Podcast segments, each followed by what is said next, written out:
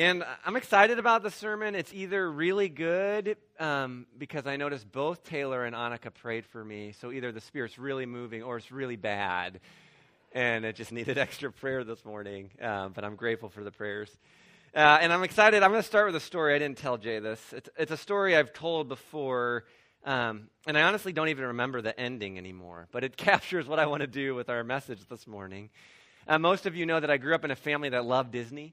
Uh, my, my mom's happiest place on the planet is Walt Disney World. She just loves it. Just on her 70th birth, birthday, our whole family went to Walt Disney World to celebrate her birthday. She just loves Disney.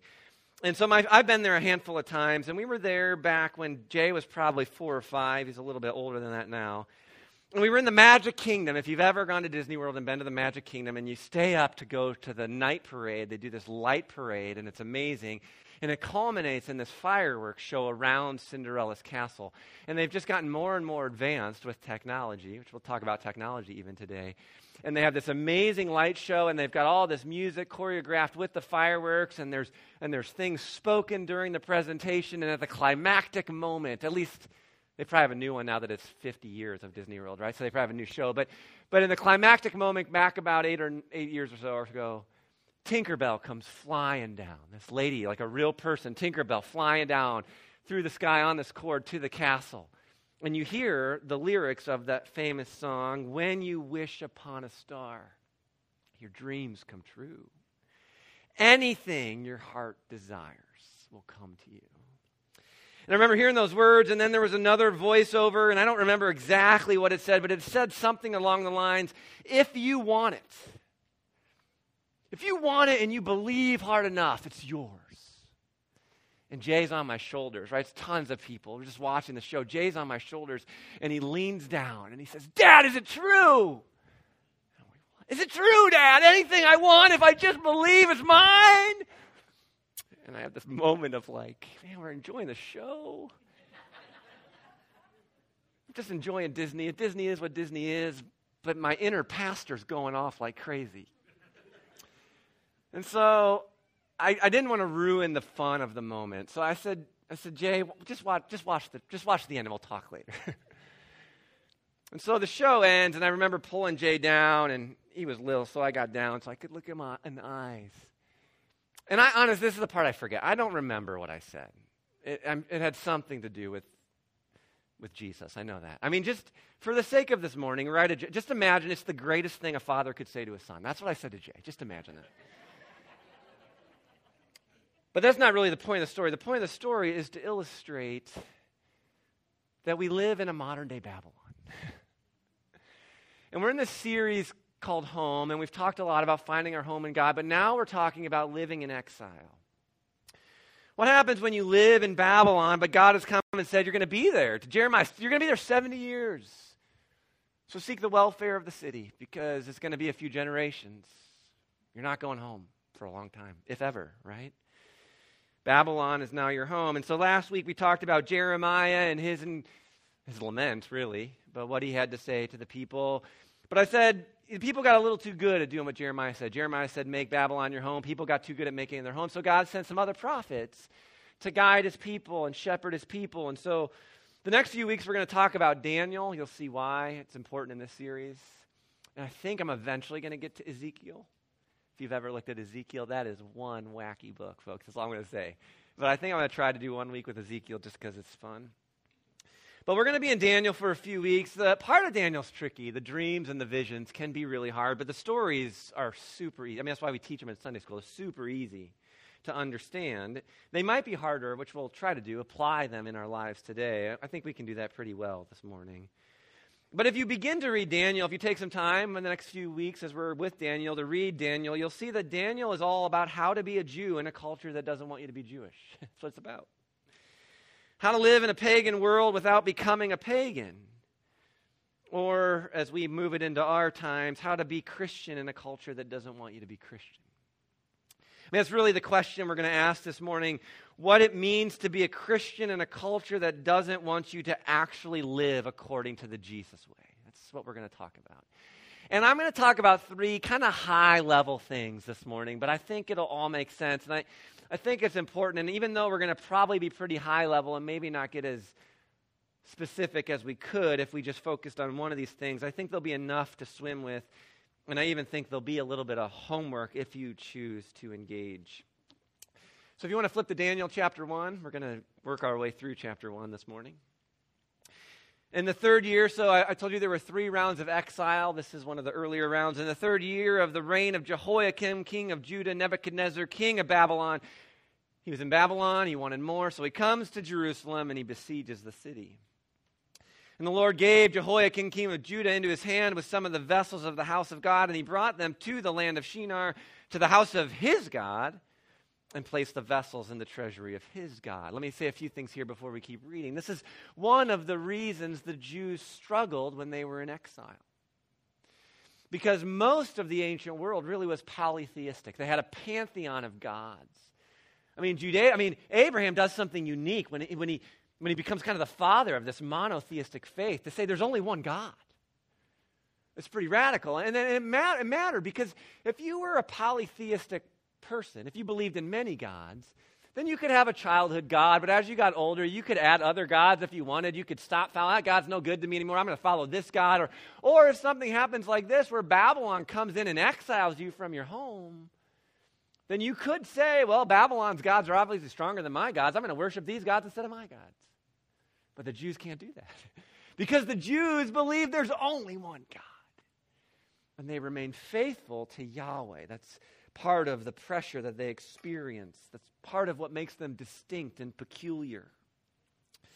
Verse 3 Then the king commanded Ashpenaz, his chief eunuch, to bring some of the people. This is, if you study Assyrian exile and Babylonian exile, is one of the things that the Babylonians did differently. So they bring in people from the royal family, they bring in nobility, they bring in youth, the best of the cream of the crop. I mean, basically the youth of DeKalb County. They bring them in. 17 to 19 years old, no blemish, good appearance, skillful in all wisdom, endowed with knowledge, understanding, learning, and competent to stand in the king's palace. And what happens? They teach them the literature and the language of the Chaldeans. They teach them not the ways of Yahweh, they teach them the ways of Babylon. That's what they teach, they train them in it. And the king assigned them, this is going to become the drama in our story today. The king assigned them a daily portion of the food that the king ate. You get to eat from the king's table and drink from the king's cup. And then they were to be educated for three years in the ways of Babylon. And at the end of that time, they were going to stand before the king. And among these are Daniel, Hananiah, Mishael, and Azariah. Now, you know Daniel. He was also then renamed. He was given a Babylonian name, Belteshazzar. But you know the other three probably if you grew up in Sunday school as Shadrach, Meshach, and Abednego. Story of Daniel. Beginning, anyway. Let me start here with these names. Now, if you get into scholarship, I read probably three or four different authors with different opinions on the Babylon. The, the Jewish names are easy. We know what they mean. They're super easy. But the Babylonian names are a little bit trickier from what we know from history. But, but here's one person's shot at it, and it's helpful for this morning. Daniel's name means God is my judge. But listen, he's renamed by the Babylonians Belteshazzar, which means probably Bel's prince. Bel is a Babylonian god, right? Polytheism. Hananiah was named Yahweh is gracious. That's what Hananiah means, but he's renamed Shadrach, which probably means friend of the king a friend of the empire. Mishael means who is like God. Meshach, his new name, is probably guest of the empire, guest of the king. I hope you see what they're doing here. And Azariah means Yahweh has helped, but Abednego means likely servant of Nebo, Nebo being a Babylonian god. One author says it's obvious that Ashpenaz is intent on erasing their Jewish identity and transforming them into friends and servants of the Babylonian Empire with its pantheon of patron gods. The self identity derived from a name, which is what we call ourselves, forms us in very significant ways. Again, with our big question how do we be Christian in a culture that doesn't want us to be Christian? Well, here, the Babylonians don't want them to be Jewish. So the first thing they do is try to change their identity by changing their names. Now, I talk about this a lot because I think it's so significant, especially for those of you in the younger generations. But in modern day Babylon, the powers that be don't want you to be a Christian. And so they attack your identity. And I will say in modern day Babylon, the enemy is craftier. Because it's not just about changing your name anymore. They've actually, the accuser has worked hard and actually been unfortunately successful into making many of us think that we can actually name ourselves. So it's exhausting. So many of us are tired because we don't know what makes us significant or worthy. And so we're just trying to prove ourselves and please others, and it's exhausting. And we don't know who we are, and we're as confused as we've ever been. So I'm not going to go deep dive into Christian identity, but I want to say a few things. If you want to read more about this, I'll recommend two books, though I'm sure you could recommend books to me. I mean, so many books have been written on this because it's so important. But when I was in college about 20 years ago, I read a book by Brennan Manning called Abba's Child. Love that book. It's so important for my Christian walk. Uh, Manning talks about how we are children of God and how, how, how it would change us if we looked into the mirror and saw ourselves as the disciple whom Jesus loves. what if that was our core identity? It's a good book. Probably about eight years ago, one of my mentors in the church was walking with me and decided it would be good for me to read another book. It was a book by David Benner called The Gift of Being Yourself. Another great book on identity in Christ, The Gift of Being Yourself. Two books you could take a deeper dive in, but if you're not into reading books, but you love Scripture, then just read Romans 8. If what I'm saying to you about identity is resonating, read Romans 8 and read it again and read it again and read it again and read it. Memorize Romans 8 and learn who you are in Christ. But let me read a couple paragraphs. It's, it's really, I think, important to read this just to give you a foundation for what I'm talking about with identity. This comes from David Benner's book. Christians affirm a foundation of identity that is absolutely unique in the marketplace of spiritualities. Whether we realize it or not, our being, ground, our being is grounded in God's love. The generative love of God was our origin. The embracing love of God sustains our existence. The inextinguishable love of God is the only hope for our fulfillment. Love is our identity and our calling, for we are children of love, created from love, of love, and for love. Our existence makes no sense apart from divine love. Neither knowing God nor knowing self can progress very far unless it begins with a knowledge of how deeply we are loved by God. Until we dare to believe that nothing can separate us from God's love, nothing that we could do or fail to do, nor anything that could be done by anyone else to us. That's what Romans 8 hits home on. Until we dare to believe that nothing can separate us from God's love, we remain in the elementary grades of the school of Christian spiritual transformation. In order for our knowing of God's love to be truly transformational, it must become the basis of our identity. This is where we start. Our identity is who we experience ourselves to be the I, the letter I, the I each of us carries within This is the last sentence. An identity grounded in God would mean that when we think of who we are, the first thing that would come to mind is our status as someone who is deeply loved by God. Which is exactly why, on many occasions, you have heard me say, raising my son as a Christian in modern day Babylon. If you ask Jay who he is, he will tell you, My name is Jay Knitt. I am the son of Jeff and Kami Knitt. I am a child of God, and I am deeply loved and forgiven. That's who I am. That's who we all are. And you will learn this if you haven't already, if you don't know who you are. If you don't make the basis of your identity God's love, you will become what others pay you to be or who they tell you to be. And I want you to hear me say this again. The goal isn't for you to find or discover your own identity. You can say this one of two ways. The goal is either to find Jesus or let Jesus find you, however you want to think about it. but find Jesus and let him name you. Let him give you your identity. Let him show you your truest self. One of you said this. We talk a lot about love and identity in our discipleship pathway formed. And one of you said this. I wrote it down. The identity we're all chasing has already been given to us in Christ. It's good news. That identity that you're chasing, already given to you in Christ. So you have nothing to hide, nothing to fear, nothing to prove, and no one to please. It's good news. Let's keep going. Daniel, that's the first big thing we'll look at. Now we're going to go to Daniel chapter 1, verse 8. We're going to get into the, the drama of the chapter. But Daniel resolved, Daniel resolved that he would not defile himself with the king's food or with the wine that he drank. There's some conversation in scholarship circles exactly what, but for the sake of this morning, Jews were supposed to eat a kosher diet, a kosher menu, and this must not have been kosher. So he asked the chief of the eunuchs to allow him to not defile himself. And God gave Daniel favor and compassion. It is amazing. I just see this more and more and more.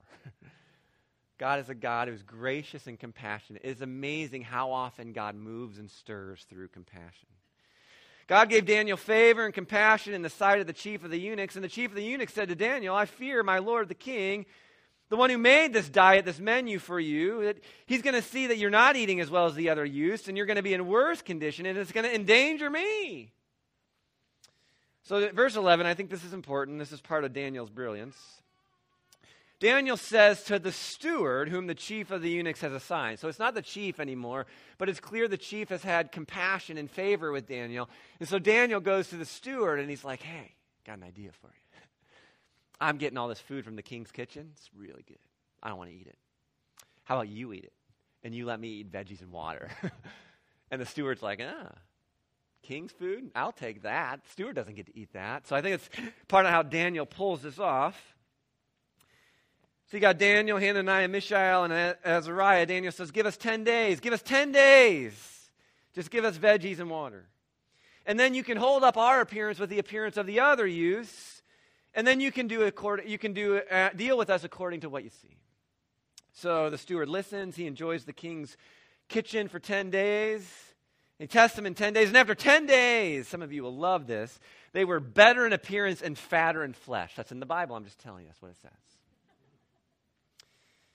And the steward took away their food and the wine and they were, they were to drink, and he gave them veggies. And as for these four youths, God gave them learning and skill in all literature and wisdom, and Daniel had understanding in all visions and dreams. And at the end of the time, the king brought all of them before Nebuchadnezzar. And Nebuchadnezzar speaks with them, and among all of them, there's none. There's none like Daniel, Hananiah, Azariah, and Mishael. They stand before the king, and in every matter of wisdom and understanding about which the king inquires, he finds them ten times better than all of his magicians and enchanters. And we find out Daniel remains serving in the government for a long time. So, a few things here. Daniel denies himself some amazing food from the king's kitchen. Uh, I'll come back to this at the end, but I want to say this now. Daniel says no to something he could have had in order to allow God to give him something that he could never earn or acquire on his own. I mean, part of the story of Daniel, you'll see this, is the supernatural intervention of God. God, or Daniel says no. He draws a line. He has resolve. He says no to food. He could eat really good food. And as a result, God gives him unbelievable wisdom, makes him healthy. I mean, it's just, it's really important.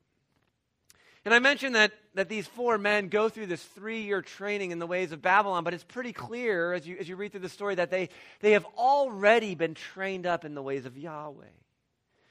I have a feeling that the voice of Isaiah and Jeremiah, the, those voices are resonating, the other prophets resonating in Daniel, these four men's ears, as they maintain covenant loyalty to Yahweh in a foreign land you will see that Daniel and his friends are determined to only go so far. They will adapt where they can, they will accept their Babylonian names. They will get a degree from this three year training program, but they will resist where they must. And Daniel and his friends draw the line at this diet. That's where they choose to draw the line. So what I want to do is as we as we kind of bring so so in Daniel's day, right? We're talking about kosher, whatever. I don't know everything that was going on, but there was probably too much pork. I don't know if it's possible, but too much bacon, too many, too many lobster tails, too much shrimp, Daniel's like, we can't eat it. It'll, it'll defile us. It, it, it'll, it'll mess with us. Now, that doesn't translate into our world because maybe you've read Mark chapter 7, 14 to 23. Jesus says, it's not what goes into your body that defiles you because it's just coming out. and Mark says, well, Jesus made all foods clean. I mean, in the new covenant, because Jesus, you got to understand, but because Jesus is the fulfillment of everything, things change when he shows up. And so Mark says, but Jesus says in Mark, eh, all food's clean. It's what comes out of your heart. That's what we got to deal with. That's why you need a new heart. That's why we talked about Jeremiah last week in the New Covenant. I, I need to write the law on your heart because you need a new heart. That's what you need. That's what Jesus says. So, so if the story ultimately isn't about giving up bacon or proving that vegetables are healthier, then what's it about? What does it mean for us to maintain covenant, our covenant identity in a pagan culture, to maintain covenant faithfulness, covenant loyalty? What does it mean for a Christian to refuse to eat from the king's kitchen in our day? well, the first thing I'll say is that, like Daniel, we maintain our allegiance to the one true God. Now, the Old Testament calls this God Yahweh. In fact, one of my favorite, I won't read this now, but I've, I've done this before, but one of my favorite chapters in the Old Testament is Isaiah 45. You can read it on your own. But in Isaiah 45, you will see again and maybe like four times, God is speaking. He says, I am Yahweh, I am the Lord, and I am God, and there is no other. I am God, and there is no other. I am God, and there is no other. And then you get to verses 21 and 22. You can look this up on your own. I am God and there is no other, and at my name every knee will bow and tongue confess. It's like the most, the most Yahweh centered chapter in the Old Testament. And what does Paul do in Philippians 2? Read Philippians 2, verses 1 to 11, but focus in on verses 9 to 11. Paul says, with Isaiah 45 echoing in his mind, at the name of Jesus, every knee will bow and every tongue confess. So, as Christians, we follow that pattern. Paul had no problem quoting the Old Testament, and everywhere you saw Yahweh, he was fine to put Jesus. See, I mean, it's amazing when you study what, what the New Testament authors were doing. We maintain our allegiance to Jesus, one God and one only. Now, our God is Trinitarian Father, Son, Holy Spirit. We sang all of that this morning, but we maintain our allegiance to Christ. So, what is the king's chef cooking in modern day Babylon? Well, I thought about this. I think there's a lot of things I could say about what the king's chef is cooking, but grant me this this morning. You might have more to add, I get it. But, but for the sake of this morning, I submit to you that the king's chef is cooking mostly a menu of consumerism with fear and power baked into that thing. I mean, I grew up in the Midwest. We had casseroles galore at church banquets. Just it's a casserole of consumerism, fear, and power. It's just all mixed together, right? That's what it is. Now, I, I hope you know about consumerism. I mean, if there's any way that modern day Babylon has attacked our identity, it is that you and I, first and foremost, begin to think of ourselves as consumers. Just imagine what that's done to your psyche through the years, over and over again. You're a consumer. You're a consumer. What do the consumers want? You're a consumer. And modern, it, wears you down. it shapes, it, it, it, it deforms your identity. You and I are encouraged to make our consumer desires the center of the world. And what that does, it, re- it reduces all of our experiences of the world, including all the people in it, to instruments and resources. And what does a diet like that do to your body? Well, I submit to you that it heavily challenges your identity of a child of love. It challenges it because you and I are told in the Bible that we are worthy and significant because God loves us. That's what I read earlier. You don't have to prove yourself. You don't have to plead. that You're worthy and significant because God loves you. But what does consumerism say? Well, you're worthy and significant if you've had good experiences. Probably better than your neighbors. And you have good stuff. Part of the problem of eating a diet of consumerism is it makes life a game to win rather than a gift to be lived. And life is better when it's a gift, a gift of grace from Jesus. but consumerism makes it a game to be won. And you see it play out in our culture. This is one of the reasons why, at large, our culture in modern day Babylon worships celebrities. We have a, ton, we have a pantheon to choose from. But deep down inside, we believe that whoever consumes the most has to be the best, right? They're winning the game. They have the coolest houses and the greatest vacations. So for some reason, we just care what they say about everything. I mean, it's just, it's, it's modern day Babylon. Now, I, we could talk about fear and power on their own, but I, am just this morning to streamline it. Let's think about it. Part of this casserole, fear is kind of a subset of consumerism. How does it play together? Well, I think this mixture of consumerism and fear makes other people who are consuming what you want competition. So it feeds this crazy narrative in America of scarcity. I mean, we live in the most abundant country that has ever existed in humanity, and we're afraid there's not enough. I don't know, I mean, I don't know everything that was going on with the toilet paper shortage a year ago, but that's part of it. I got to get enough toilet paper for my bathroom for four years. I don't care if you have any. I'm a consumer, and I got here first, and you are competition, and I'm going to buy it before you do. It's hard to be a person to love if you're a consumer. I mean, what comes out of the king's kitchen is a constant serving up of fear. Everything served to you has a label on it 100% fear. Filled with, I mean, fear is the first ingredient. And what happens to your body when you eat this diet? You eat from this menu. Well, I would submit to you that a lot of what Jesus taught just goes right out the window. Because now in this in, in modern day Babylon, people are a threat to your happiness. And what's most important is you being happy and getting what you want, right?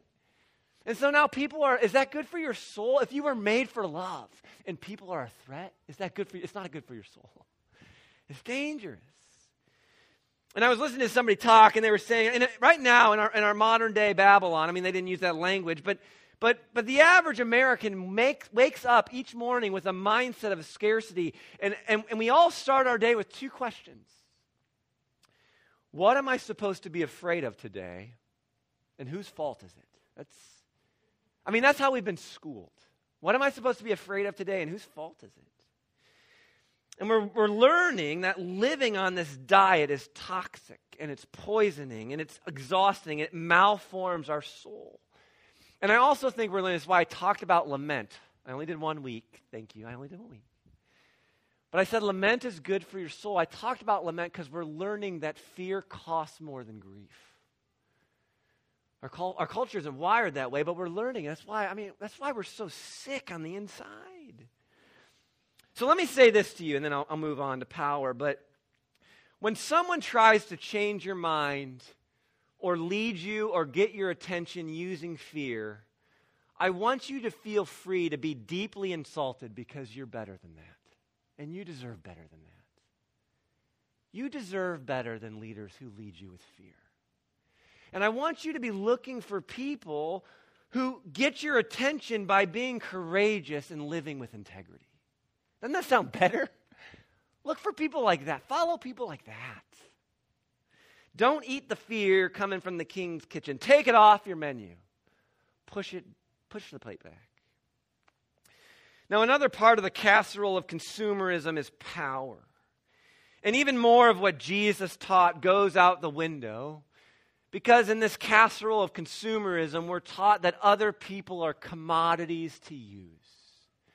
So this one might be a little bit harder to get your mind around, and it's okay. I've tried. To, I've done a series on power. I tried to bring this up a ton in our series on Revelation two summers ago.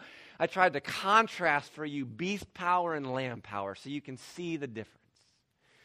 But but this theme of power and empire and Babylon runs all the way through the Bible, and there's all kinds of pressure on the people of God because of it. And really, what it boils down to is that the nations who are rebelling against God want the right to rule and to shape history according to their own agenda. That's what they want to do. And maybe the loudest statement against that is Psalm 2. It's not an accident that Psalm 2 is the second psalm. It's really important. And it's one of the most quoted psalms. I think Psalm 110 may be the most, but Psalm 2, maybe the second most, I don't know, maybe the most in the New Testament. It's really important. And what is happening in Psalm 2? The Father is saying the only one who has the right to reign and rule and shape history according to their will is my Son. And so the nations try to take for themselves what only belongs to the Son, and, and, and the Father laughs at them. Oh, you fools. no, that, that, that belongs only to my Son. Now, that's the big story of empire, but I think that seeps its way into our personal lives. And we can think, well, power is the answer, and so I've got to get more power. But we've been schooled in the ways of Babylon, and we think, I'm going to go and get power in the way the world works, in the ways of Babylon. And then when I get power over others, I will use it for good. But what we don't understand is that if you go after power in the ways of Babylon, it will deform your soul. And by the time you get the power, you're just another Caesar. You're just another Nebuchadnezzar. It's a casserole of consumerism and fear and power. And it's hard to feed on a diet of consumerism, fear, and power, and feed on a diet of faith, hope, and love at the same time. What does Jesus say? You can't serve both God and mammon. In the life of God's people, there will always be a remarkable reversal of values. The people of God will prize what the world calls pitiable, and we will suspect what the world values in modern day Babylon. And we're going to talk about some of these virtues in our series. We prize humility. We prize patience. We prize love and kindness. And since we're talking about fear and power, let me say we prize weakness.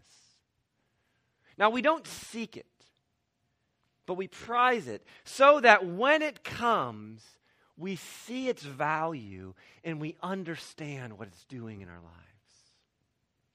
The patterns of reversal so that we're free.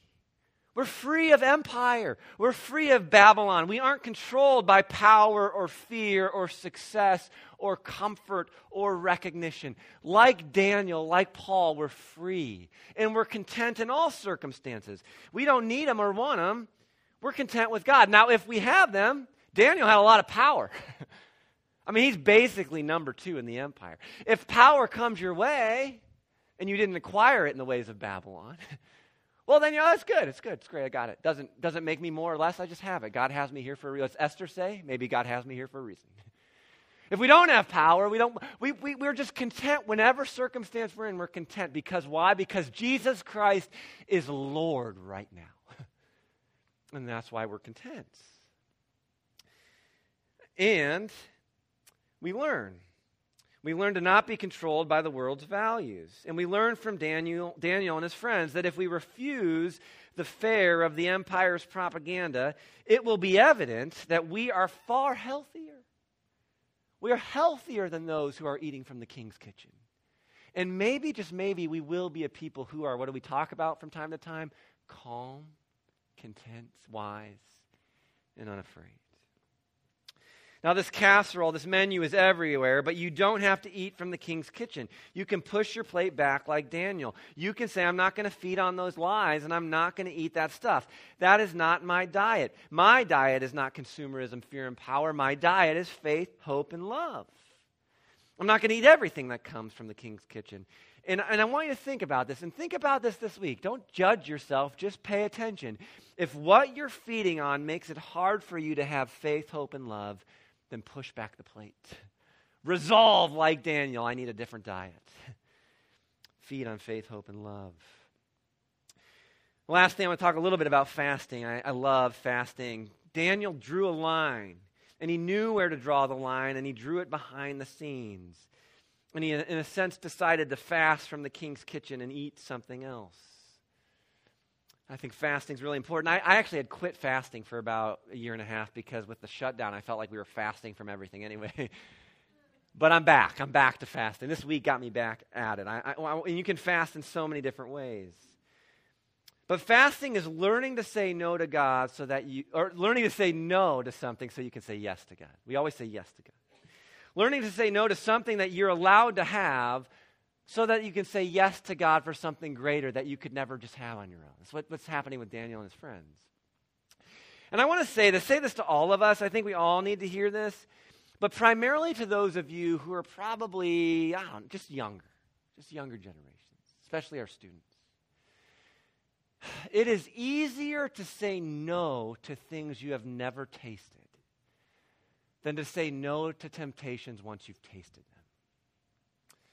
So I guess I could say this to all of us. If you know anybody who's either 10 years older, or maybe it's better to say 10 years farther along the Jesus journey, because sometimes age doesn't matter. But listen to people who are older than you that you trust.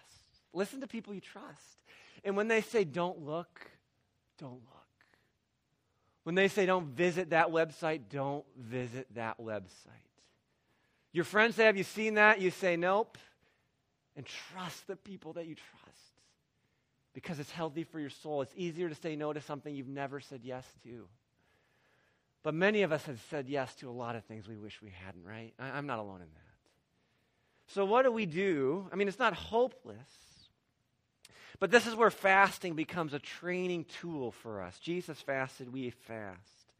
And there's a lot of things we can fast from, but I want to extend my metaphor this morning.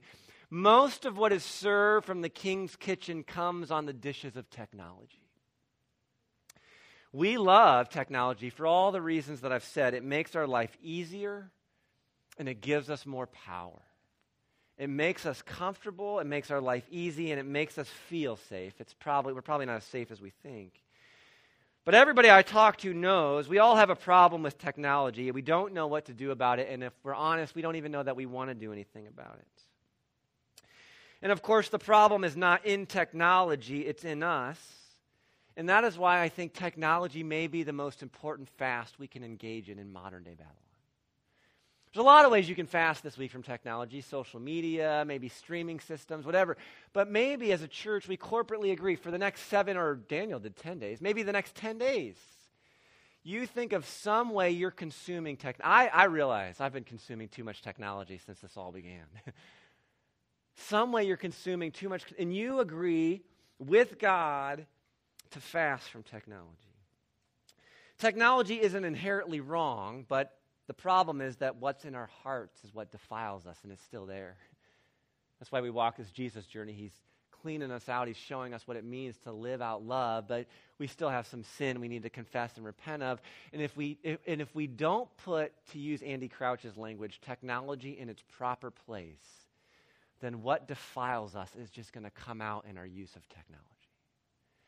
And so much of what we eat in modern day Babylon from the king's kitchen comes to us on the plate of technology. So I'm going to throw this up here. I threw this up a few years back. This is from Andy Crouch's book, it's in the library.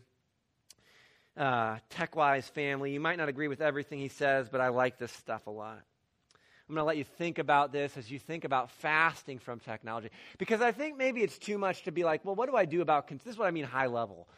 Maybe it's too much to do anything about consumerism and fear and power this week. Just try to notice it. But you, I think if you can get technology under control in your life, it will set you up to deal with some of these bigger things. But if you don't get technology put in its proper place, you're just like on an IV from the king's kitchen and you don't even know it. I mean, it's just coming into your veins. It's not good for your soul. So, Technology is in its proper place when it helps us bond with the real people we have been given to love. It's out of its proper place when we end up bonding with people at a distance like celebrities whom we will never meet. Technology is in its proper place when it starts great conversations. It's out of its proper place when it prevents us from talking with and listening to one another. And if you want these, you can email me, or again, you can check out the book. It's not very expensive. Technology is in its proper place when it helps us take care of the fragile bodies we inhabit. It's out of its proper place when it promises to help us escape the limits and vulnerabilities of those bodies altogether. Technology is in its proper place when it helps us acquire skill and mastery of domains that are the glory of human culture.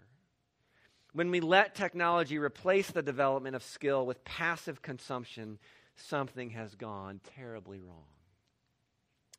Technology is in its proper place when it helps us cultivate awe for the created world we are part of and responsible stewarding. It's out of its proper place when it keeps us from engaging the wild and wonderful natural world with all our senses. And finally, technology is in its proper place only when we use it with intention and care. If there's one, this is Andy Crouch speaking. If there's one thing I've discovered about technology, it's that it doesn't stay in its proper place on its own. What do I always say? You'll never drift into the Jesus life. Much like my children's toys and stuffed creatures and minor treasures, it finds its way underfoot all over the house and all over our lives. If we aren't intentional and careful, we'll end up with a quite extraordinary mess. So I think I said this last time too, but you don't have to become Amish. But you do need to make wise decisions with how you feast, what you eat, and the utensils you use, the plates it comes on. Learn to say no to things you can have in this consumer culture so that you can say yes to things that only God can give you. And feed on faith, hope, and love. Again, if what you're feeding on makes it hard for you to have faith, hope, and love, push back the plate. Amen? Let's pray. Now, Jesus, we did. We talked about kind of three big things here as we as we as we continue to think about what, what does it mean to be a Christian in a, in a modern day Babylon that doesn't really want us to be Christian. what does that mean? It means that we need to know who we are. Jesus, I think, I think it's key for every single one of us, wherever we're at on our spiritual journey, that we would know that we are loved by you. That you went to the cross for each single one of us. That it is your love for us that held you to the cross, that you took our place, that you allowed evil to do its worst to you so that we could be forgiven and resurrected. So, Jesus, help us to know who we are. Give us wisdom and insight to become people who are calm, content, wise, and unafraid, so that as we live in modern day Babylon, we have eyes to see the script that consumerism is selling us. That we can look at people who are trying to lead us with fear and say, No, I'm too good. I'm, I'm better than that. God loves me too much. Don't treat me that way. So that we can get a handle on power and understand that we are made in the image of God.